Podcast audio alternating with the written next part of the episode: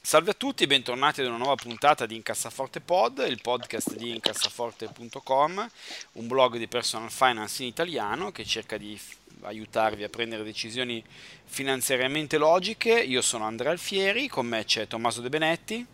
Ciao a tutti. E con, me, con noi c'è anche uh, Carlo Zorro a questo punto. Ciao a tutti. Abbiamo deciso che questo è il suo cognome, eh, grazie Carlo per essere con noi. Ehm, l'argomento di oggi, eh, Tommaso, introducilo tu. Sì, allora, questo parte da una domanda mia. Ehm, se io invece di comprare un ETF di cui abbiamo parlato diverse volte, volessi comprare l'azione di un'azienda specifica, perché non so, sto seguendo un ETF eh, da un po' di tempo, tu, non so, mettiamo che ne, ne abbiamo già parlato, no? Eh, tempo fa ti avevo chiesto se io volessi comprarmi un ETF che segue le aziende che si occupano di uh, tecnologia medica e cose del genere. No? Tu mi hai detto no, piuttosto segui un'azienda specifica e compri, comprati uh, le azioni di, di, quell'azienda. Ok, diciamo che io decido di fare questa cosa qua, inizio a seguire questa uh, azienda e dico vabbè, mh, mm, adesso compro. Però come deve cambiare il mio approccio rispetto a quando compro un ETF che comunque è una cosa comoda e più o meno so che c'è qualcuno che teoricamente lo cura perché o è un indice e quindi fa in automatico o c'è uno che comunque decide cosa mettere dentro questo ETF e quindi eh, lo cura attivamente però nel momento in cui compro un'azione eh, devo sapere cosa sto facendo no? quindi le mie domande sono quando comprare quando e se vendere, e se questo è differente rispetto a quello che dovrei fare con un ETF, ogni quanto controllare come stanno andando le cose, come rimanere informato su questa azienda e uh, come trattare le spese associate a questa azione singola. Io di questo non so niente, però siccome so che voi investite anche su azioni singole, ve lo chiedo. Ok, allora io intanto faccio un piccolo preambolo. Ehm, allora, partiamo dicendo una cosa, ehm, una specie di disclaimer. Solitamente la stragrande maggioranza degli investitori, quando si lancia nell'investire in azioni singole o investire diciamo in modo attivo, fa molto peggio che non comprando e investendo semplicemente in ETF indice e tenendoseli senza fare assolutamente una mazza. Quindi chiunque lo faccia, e, e, io sono uno di quelli che lo fa, quindi n- non sono contrario in, in, termini assoluti, deve sapere che statisticamente ha più possibilità di fare stupidaggini che non, eh, che non di avere grandi risultati. Ok? Quindi par- partiamo con questo, con questo disclaimer. Eh, vi faccio un esempio pratico, eh, quello che diceva Tommaso, cioè in quale occasione secondo me può avere senso puntare a comprare delle azioni singole. Allora, io recentemente, vi faccio un esempio stupido, ma ehm, ho iniziato a lavorare eh, molto attivamente con la Corea del Sud. Eh, per varie ragioni, che non sto qua ad elencarvi perché non abbiamo un podcast di tre ore e mezza, sono molto convinto che la Corea del Sud sia un paese che abbia eh, grandi possibilità di sviluppo di, di lungo termine. Non so, non so, dirvi cosa farà l'anno prossimo tra due anni, ma direi che se devo scommettere... Questo sempre che la Corea del Nord non decida di fare un inferno di, di fiamme, come ha più volte minacciato. ma sai, il piccolo problema è che... Eh, la Corea del Nord si puzzano tutti di fame, cioè questo è un po' il problema, no? cioè, eh, mi raccontavano questi, questi miei clienti eh, coreani che quando eh, si è separata la Corea del Nord dalla Corea del Sud, quindi stiamo parlando del 1953, quindi non 300 milioni di anni fa, quelli ricchi erano quelli del Nord. Poi, eh, perché sostanzialmente a Nord avevano l'agricoltura eh, Florida e al sud non avevano assolutamente una mazza di niente. Poi le forze combinate eh, del comunismo da una parte, eh, che ha, capacità, nella, ha avuto questa capacità nella storia di distruggere qualsiasi tipo di, di ricchezza e benessere ovunque sia stato impiantato, e invece dall'altra parte la forza del capitalismo hanno fatto sì che ad oggi lo stipendio medio mensile di un coreano del nord siano 50 dollari, mentre in, ehm, la Corea del Sud ha un PIL pro capite che è superiore a quello della Spagna e praticamente pari a quello, a quello dell'Italia, di circa appunto 30.000 dollari all'anno, eh, con tassi di crescita molto molto diversi. Ora, quando uno va a vedere un ETF indice Corea del Sud, eh, nota che il 25% del, dell'ETF è la Samsung, cioè la Samsung praticamente è la Corea perché la Samsung non fa solo telefonini, ma fa anche navi, eh, banche, cioè ha una serie di attività incredibili. Quindi un po' come comprare la Siemens vuol dire comprare la Germania, comprare la Samsung vuol dire comprare la Corea del Sud. O come era dieci anni fa comprare la Nokia era comprare la Finlandia. Esa- esattamente, esatto. esattamente, esatto. esatto, esatto. Quindi in una situazione di questo genere, piuttosto che stare a comprare un ETF Corea del Sud che ha costi di gestione molto alti per essere un ETF, lo cercavo su iShares 0,65% l'anno, potrebbe essere una buona idea comprare la Samsung. È l'azienda più grande, rappresenta da sola un quarto della capitalizzazione del paese. Ecco un esempio in cui può avere senso comprare un'azione singola. Carlo, tu ne vedi altri di, di esempi in cui può... Uh, ma sostanzialmente in realtà io credo che il motivo per cui uno compri un'azione singola, almeno nei, nei, nei, casi come i nostri, cioè di piccoli investitori o risparmiatori, sia quello che segretamente ha l'ambizione di fare un po' meglio del mercato, di fare un po' meglio del, dell'ETF. Eh, quindi in realtà eh, se uno rimane strettamente razionale per rispondere alle domande di Tommaso, se si parla di ETF, quando compro l'ETF? Subito e con la media, col, col metodo della, della media mensile, quando vendere? Mai. Ogni quanto controllare? Mai, non te ne frega niente. Eh, se non il giorno in cui andrai in pensione vorrai ritirarti dal lavoro, come rimango informato sull'azienda? Non devi fare niente. Eh, come fare i conti delle spese? Le spese devono essere il più basse possibile, fine. Eh, colazione diventa un pochettino più, più complicato. Da manuale le risposte sarebbero eh, quando comprare, quando l'azienda è indicativamente ai minimi da 5 anni, perché posso aspettarmi statisticamente eh, se vado a guardare tutte le varie curve combinate con i metodi ninja, eccetera, eccetera, che quel titolo nei prossimi 5 anni salirà probabilmente di un 15%.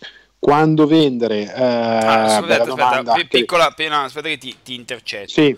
Quando comprare? Allora, sicuramente sono d'accordo con te. Allora, ecco, una... non se però l'azienda è, è, è, basta perché sta fallendo. Ecco, esatto, esatto. Allora, discernere qualcos'altro. Qua, quando comprare? solitamente la cosa difficile, la cosa veramente difficile di, di comprare, cioè di investire in azioni singole, è che voi dovete eh, essere, il termine inglese è eh, contrarian, cioè bisogna essere capaci di andare contro quello che pensano eh, la, massa, la massa della gente, che non è facile, perché solitamente un'azione, quando comprare, cioè la risposta giusta è comprare quando è basso e vendere quando è alto il problema è che solitamente è basso quando ci sono cattive notizie, quindi quando un investimento sembra poco attraente e vendere bisogna vendere quando invece ci sono solo buone notizie. Faccio un esempio. Eh, l'esempio più meraviglioso è Amazon. Io mi ricordo, eh, Amazon è un'azienda che praticamente dall'inizio ha sempre fatto crescita del 20-30% anno di fatturato non ha mai guadagnato assolutamente nulla in termini di bottom line perché reinveste tutti i guadagni e basta. Cioè, questo è quello che ha fatto Amazon praticamente dal 1994, 5, adesso quando è stata fondata. Sempre uguale. Mai, mai fatto un cambiamento di strategia né niente. Però io mi ricordo nel 2012 la, il, diciamo, eh, la narrative, quindi le, le, storie che uno si raccontava, voi leggevate su Amazon, diceva ah, Amazon è in giro da, fa business da un sacco di tempo, ma non riesce a guadagnare un centesimo. Nonostante una grande crescita, è un'azienda che non è profittevole, quindi Amazon è una merda. Adesso, invece, la cosa non è cambiata assolutamente, però la storia è che Amazon è intelligentissima perché riesce facendo, non guadagnando niente nonostante una crescita fortissima, a non pagare tasse. Quindi questa cosa che era 4 anni fa, non 6.000 anni fa, considerata una debolezza, adesso viene vista come un pregio. La stessa azione valeva 4 anni fa 230 dollari, adesso ne vale circa 1600 se non sbaglio. Quindi la cosa difficile di quando comprare e quando vendere è che eh, bisogna un po' sforzarsi. Ecco, questa è un po' la cosa. Eh... Sì, ed è, ed è, tanto più difficile perché quando eh, si, si eh, compra basso, i casi sono due. O in realtà non stai comprando basso perché tipo tre mesi dopo la roba sarà al 30% in meno, quindi tu credevi di aver comprato basso, ma non è vero. Oppure stai comprando veramente basso perché tutti stanno vendendo.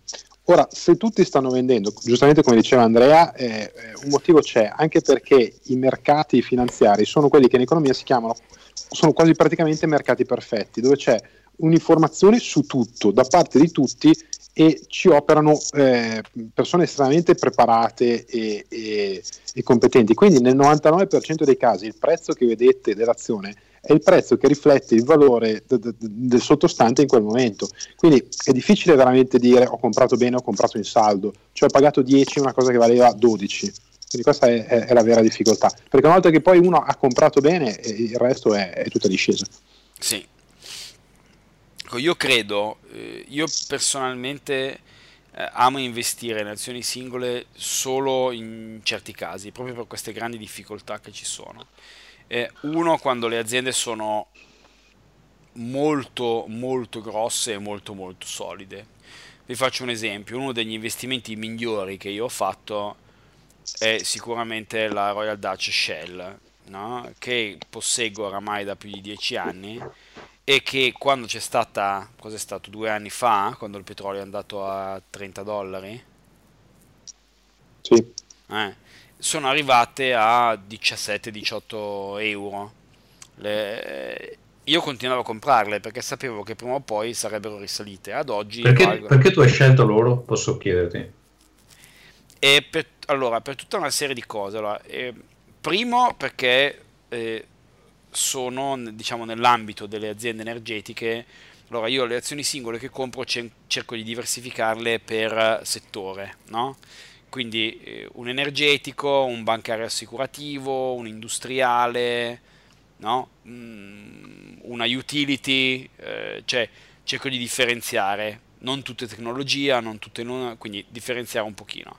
Quindi nel settore, diciamo, produzione energia, petroliferi, eccetera, eccetera, guardo le aziende più grosse. Quali sono le aziende più grosse? Sono Exxon, sono Total, sono British, Petroleum. sono British Petroleum, sono Royal Dutch, sono la Eni italiana, sono, sono le 5 più, più, più, grosse.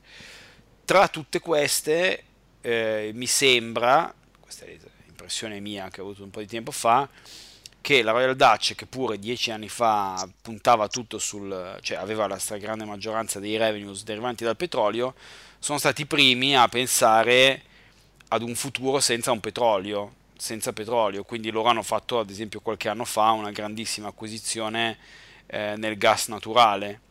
Eh, quando invece altre aziende tipo la Exxon, che pure è un colosso, eh, sono quelle che negavano, cioè finanziavano gli studi per negare il climate change.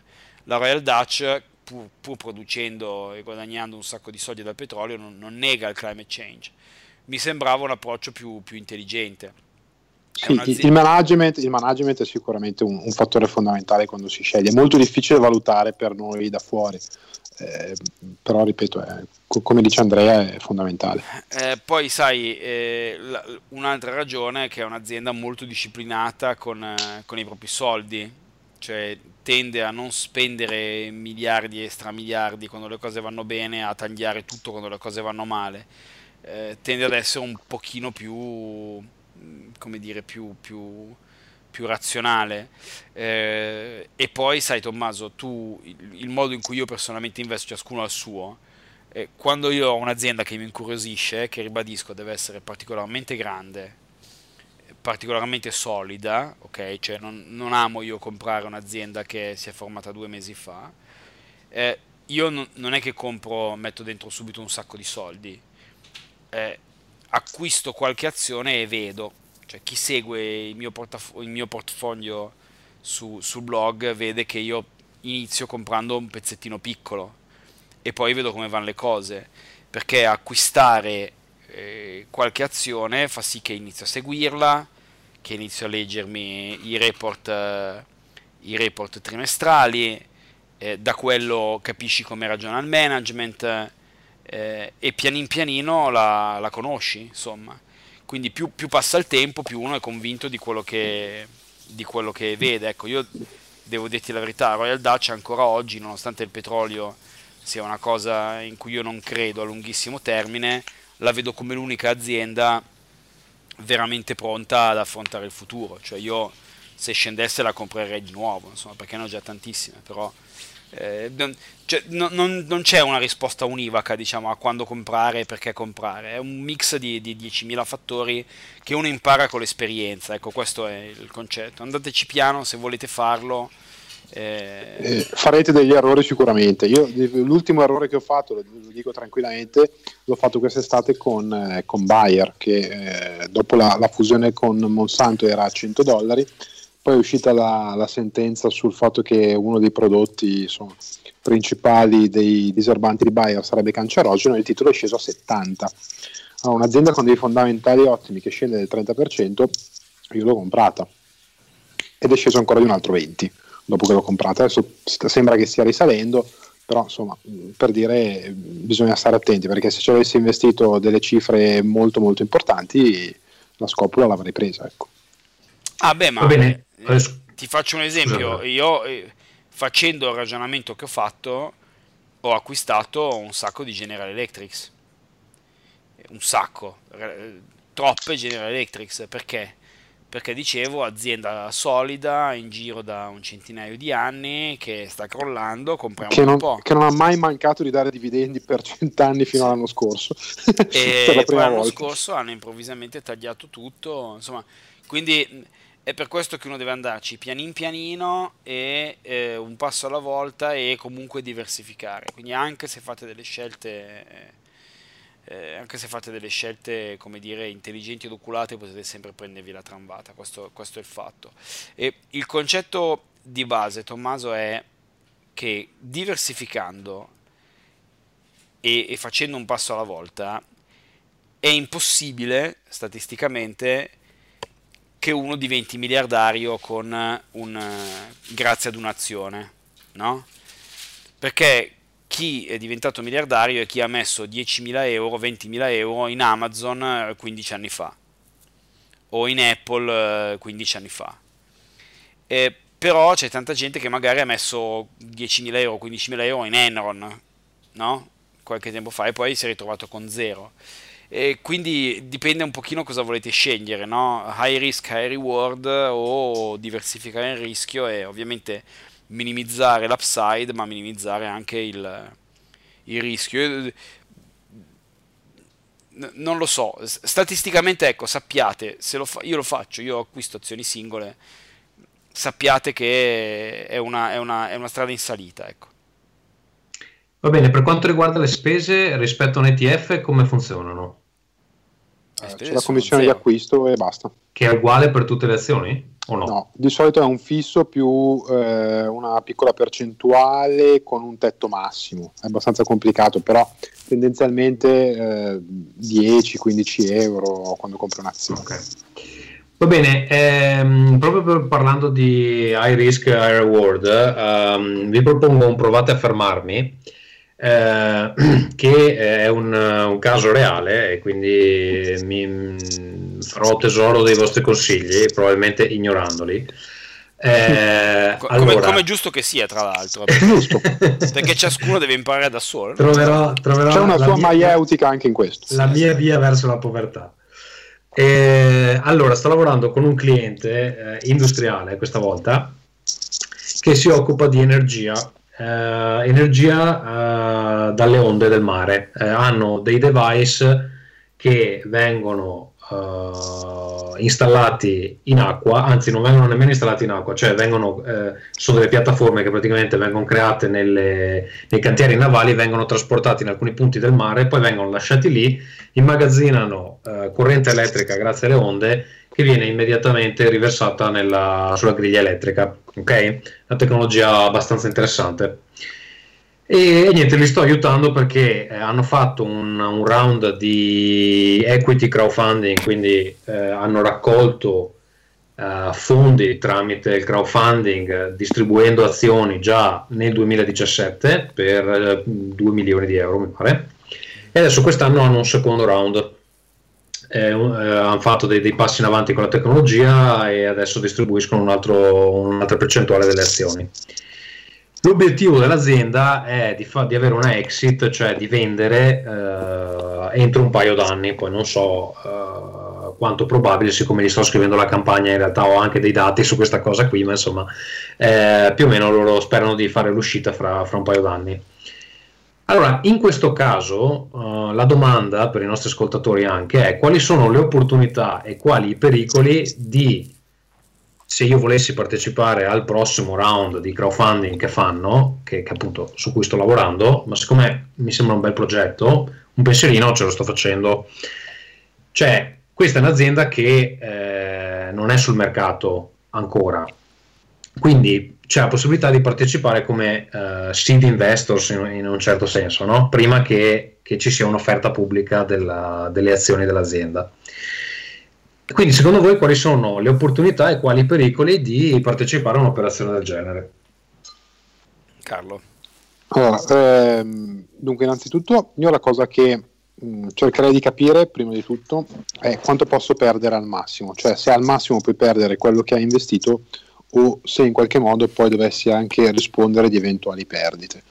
Nel caso migliore, quindi quello come se fosse un classico crowdfunding dove tu investi una società sperando in un ritorno, io la prima cosa che guarderei in una società che non è magari grandissima, adesso non ho capito bene la dimensione.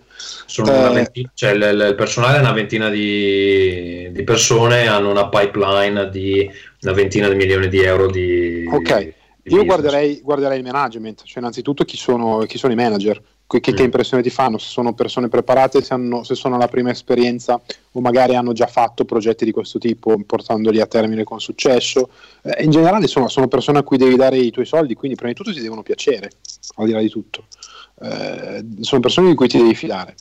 Eh, dopodiché, se il business eh, funziona e nel business plan c'è la possibilità di eh, procedere a un IPO, quindi una collocazione in borsa con un'offerta pubblica di acquisto, sicuramente è interessante perché come si dice l'IPO sta per It's probably overvalued, cioè chi va a comprare il primo giorno in borsa probabilmente sta pagando più di quello che vale e quelli che hanno pagato giusto e che stanno guadagnando in quel, giorno, in quel momento lì sono quelli che hanno finanziato prima dell'IPO. In realtà, Quindi... da, da, quello che ho capito, se riescono a fare questa exit, a un certo punto ci sarà un'azienda più grossa che acquisirà questa azienda e tutti gli, investitori piccoli sono in, in, sostanza costretti, fra virgolette, a vendere okay. le loro azioni a un prezzo stabilito, credo.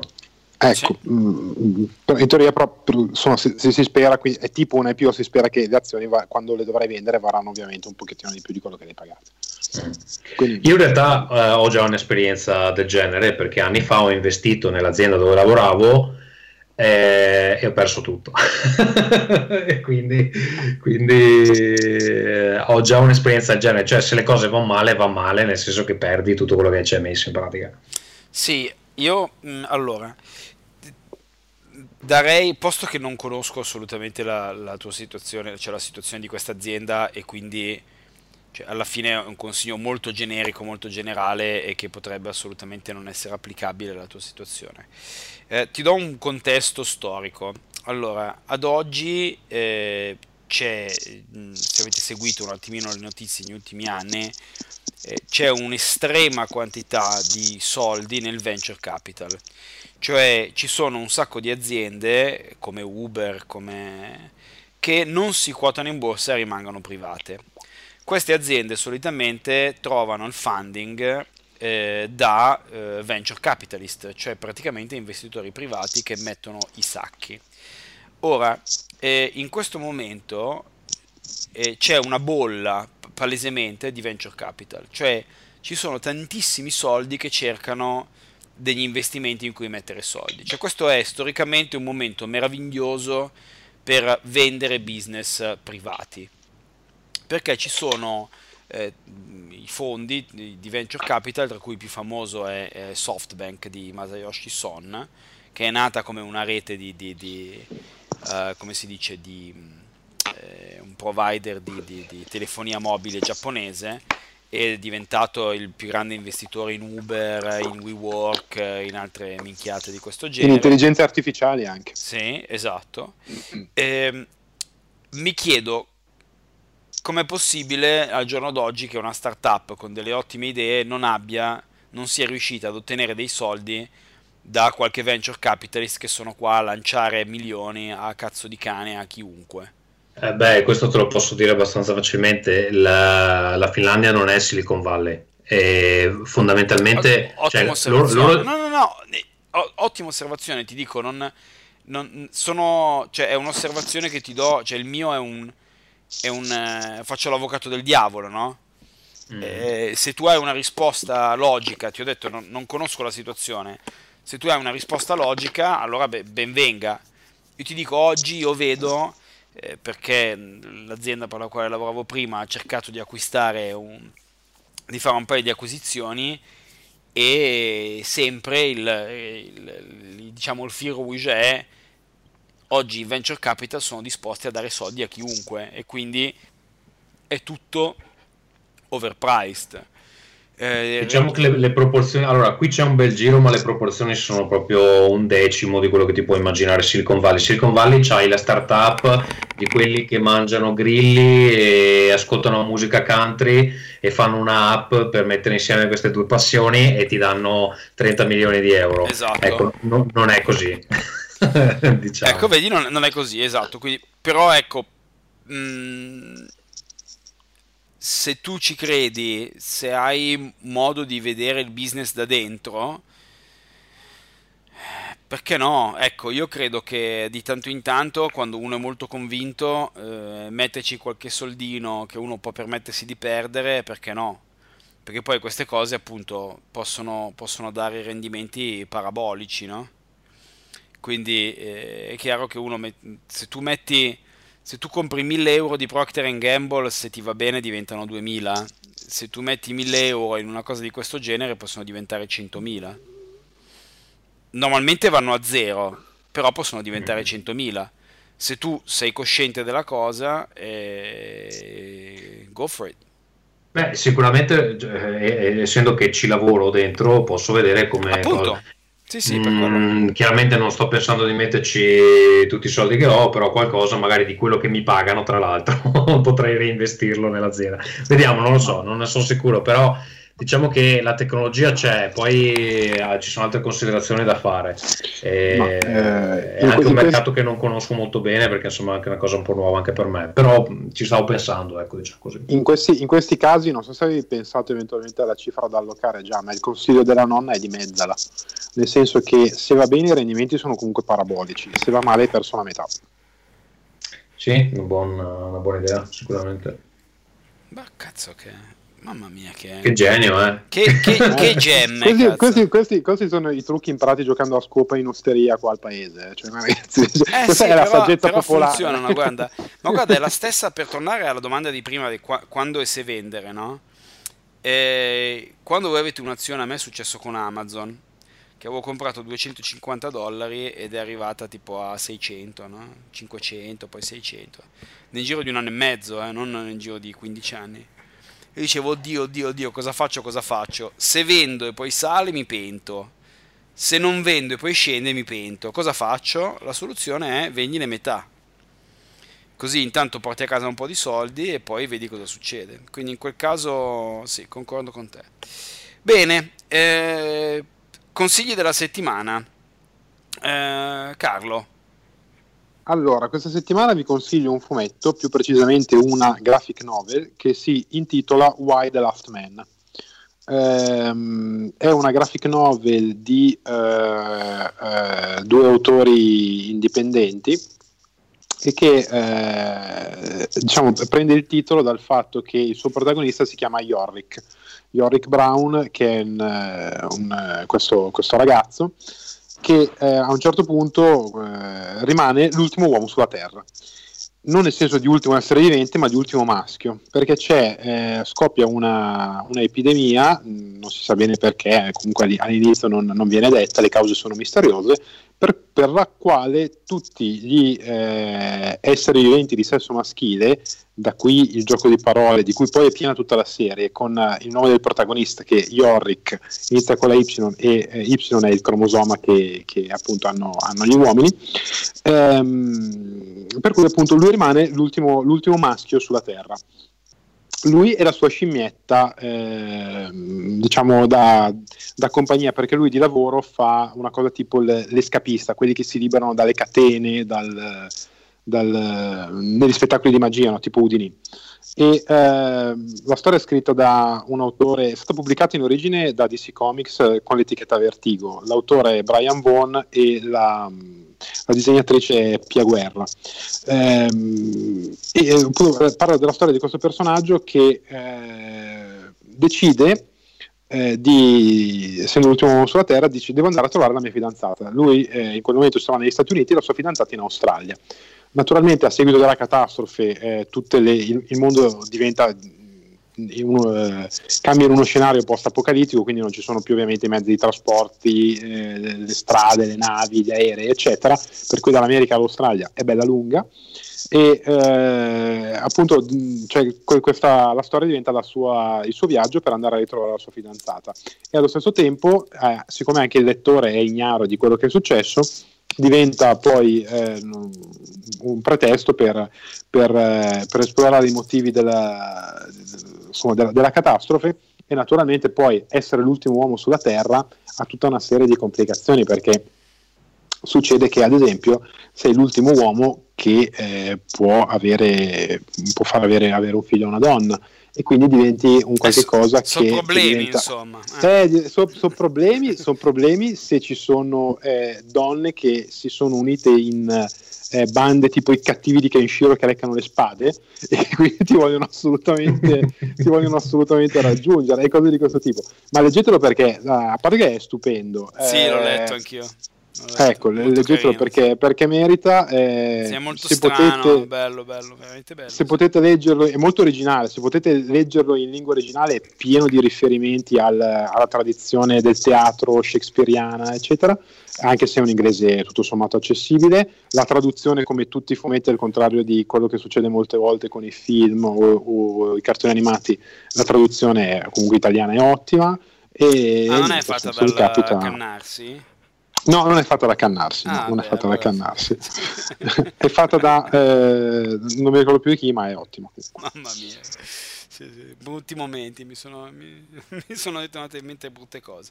Bene, eh, io invece eh, stavo per consigliarvi una cosa molto pallosa, che vi consiglierò comunque, che è una collezione eh, che trovate su Amazon, ce ne sono molteplici, ma ve lo consiglio in generale che è la serie 10 Must Reads, quindi 10 must read di, dell'Arva Business Review.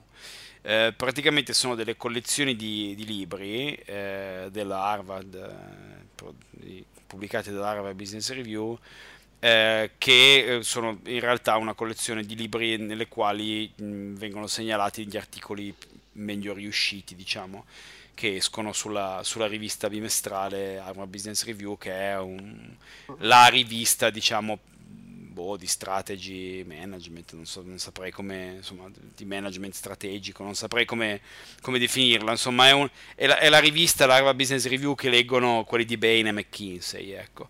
Ehm, è, molto, è molto interessante, vi dà, se siete appassionati di management, di economia, ma anche di gestione di un'azienda, eh, vi dà una visione un po' di quello che è il pensiero delle persone, dei grandi manager e di come loro vedono le loro aziende. Quindi è un ottimo modo per prendere in prestito per, eh, eh per un po' il cervello di, di, qualche grande manager. Sono libri eh, molto poco accessibili, nel senso che sono tendenzialmente pallosi, però il bello è che appunto sono collezioni di articoli relativamente brevi, quindi avete la possibilità di leggerlo 10 pagine alla volta, sono cose non strettamente collegate eh, e quindi potete acquistarlo. Io ne ho preso, eh, per dire, eh, ne ho preso un, un blocco un anno e mezzo fa e ne ho letto circa la metà perché mi leggo un articolo alla volta.